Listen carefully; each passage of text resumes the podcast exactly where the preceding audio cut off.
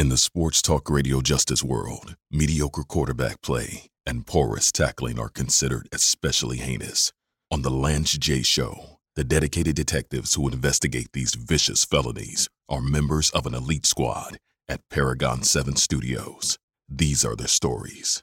Well, I don't talk about I don't talk about the Lakers that much cuz I kind of I kind of try to avoid those topics.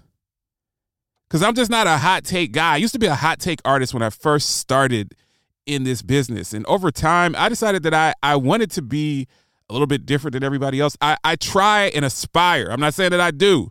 I try and aspire to to have a show that's out every day, that's intellectual, that makes you think, that gives you something different than you're getting up and down the radio dial. Because you can turn anywhere on your radio and, and and listen to some bald fat guy talk about sports and do some type of longitudinal analysis on LeBron James and, and his PFF and, and his wins above replacement and all these statistics that they have in sports. So I don't talk about the Lakers that much because it's it's low hanging fruit, it's easy, it's sophomoric, it's boring.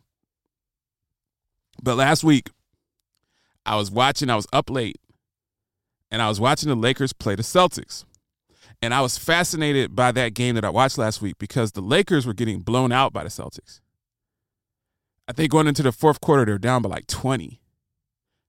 Or maybe, uh, excuse me, midway through the third quarter, they were down by like 20. I believe they were down somewhere in the area of, of, of 89 to 68. And Jayson Tatum had it going. Brown had it going. Grant Williams off the bench. They were they were playing ball. Smart was hitting threes. They were just abusing the Lakers. It looked like another bad Laker effort. Russell Westbrook was was missing layups and, and bricking 20 foot shots. This looked like a typical Lakers disaster. And then in the fourth quarter, late in the third and into the fourth, the Lakers went on a huge run and LeBron was hitting threes, and AD was muscling up, and they were throwing alley oops, and Russell Westbrook started hitting shots, started going to the to the to the rack, and the Lakers flipped a twenty point deficit into a thirteen point lead. So much so that Reggie Miller, who was calling the game, there are about four minutes left. Lakers are up by 13. Reggie Miller is like, wow, this game really got away from the Celtics and, and kind of giving the the the post mortem, so to speak, on that particular game. I love Kevin Harlan and Reggie Miller, for the record.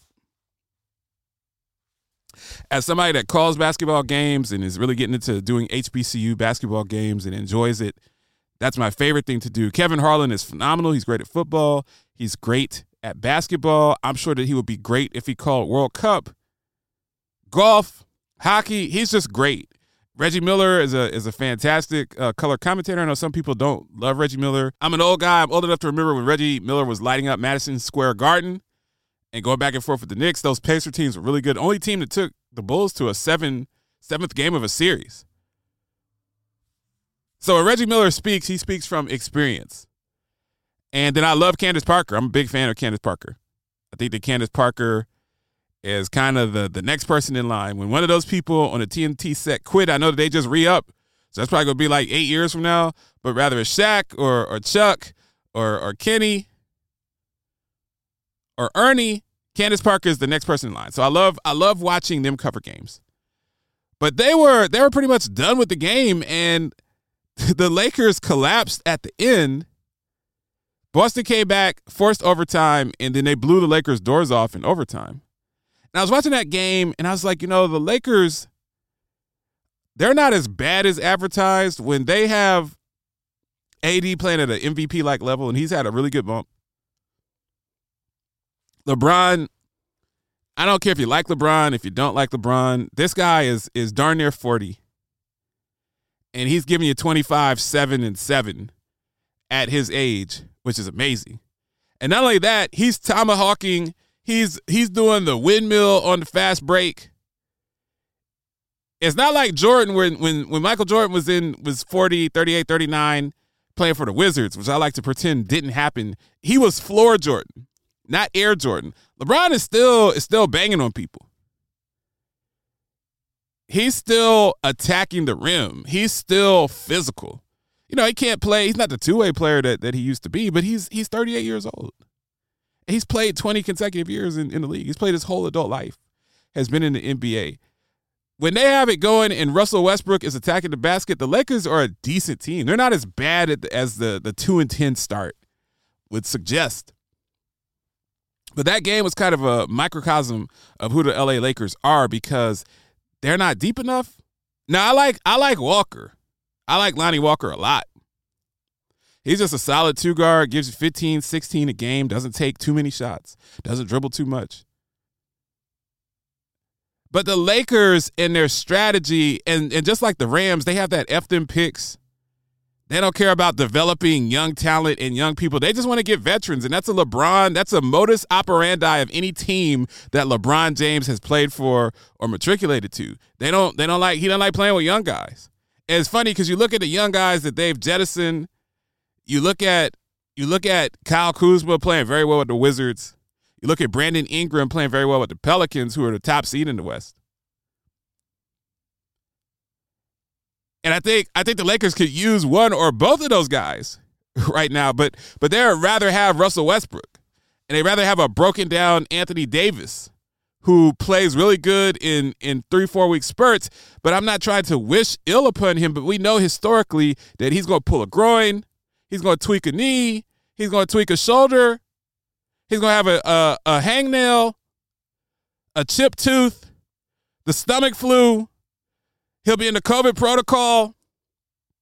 He'll wrench his back, opening the, the door to get some cereal in his refrigerator, get some milk for his cereal. He'll slip after a workout. He'll have sciatica. I mean, we just know that, that Anthony Davis is not built to play 82 games. He's not going to be healthy. It's not a knock on him. I'm not saying that he's soft. I'm just saying that some people, when God created them, He did not create them to play an 80 game NBA season. So that game really was interesting to me because it showed how good the Lakers can be when everybody's clicking. And you have three Hall of Famers, but it showed that you have no bench.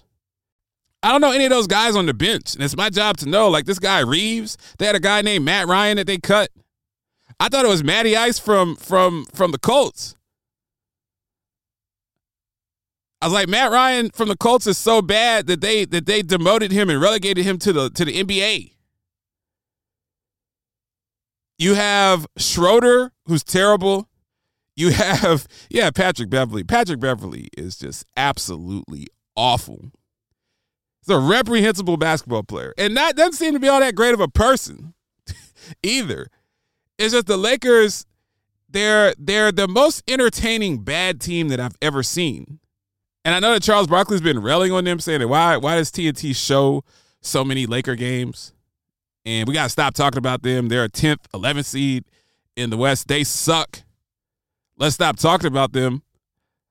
But they're they're so entertaining. If you put them on TV, they may be bad, they may be losing, but to see LeBron and to see and be fascinated by what he's doing at his age and how athletic he is. He's not just J work. He's not just the the 15 foot assassin. This guy, this guy is is is is banging on people. He's putting people on posters. And then you got AD that when AD plays up to AD's talent level, he's an inside outside guy. He's one of the best players in the league. Top five player in the league when he's at his zenith. And you got Russell Westbrook, who in the same play, Russell Westbrook could get a steal, he could dunk on somebody, He'd come back the next time, shoot an airball three. Next time, airball 15 footer. Next time, behind the back pass into the 20th row. That's entertainment. Live from the Paragon 7 studios, you are listening to the Lance J Radio Network. Paragon, Paragon. 7, 7. Studios.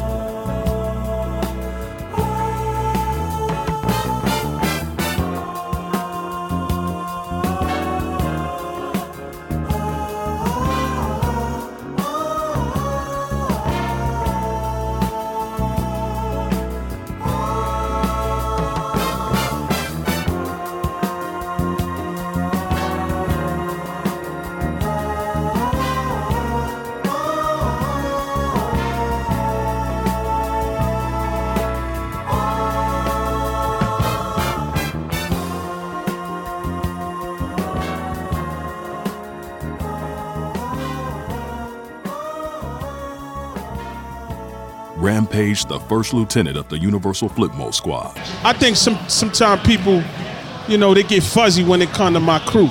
But let me tell Nah, y'all, there's I no don't- I don't group- think anybody gets fuzzy And I'm gonna say this Crew. loud. I'm gonna say this proudly. There's no group like my group. Now, there's been groups, but not like my group. Right. James Lewis, See, my group, we never tarnished none of our albums. Right, right, right. That's number one. And everything we put out That's deep. went platinum. you are listening to the Lance J Radio Network. when I was 20, um, 22, I pulled a slip and fall outside Marshall Fields. I did.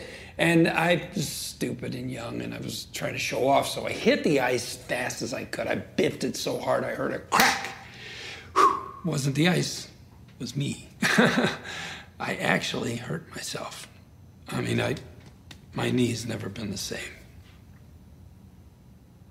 A slip and fall. Yeah, that's how I put myself through bartending school.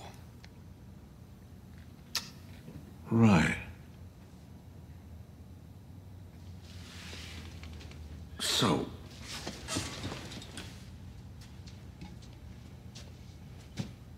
So you were always like this. You are listening to the Lance J Radio Network. Matthew, Little Caesars is now the official pizza of the NFL. Let's hear it. Pizza, pizza.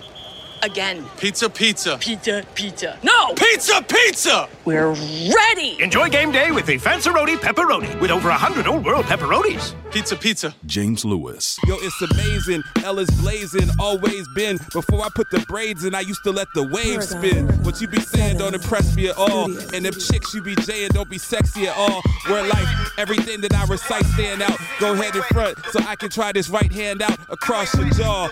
L never lost the war. I'm not gonna spit that bar about enforcing the law. You got something to say to cough it out.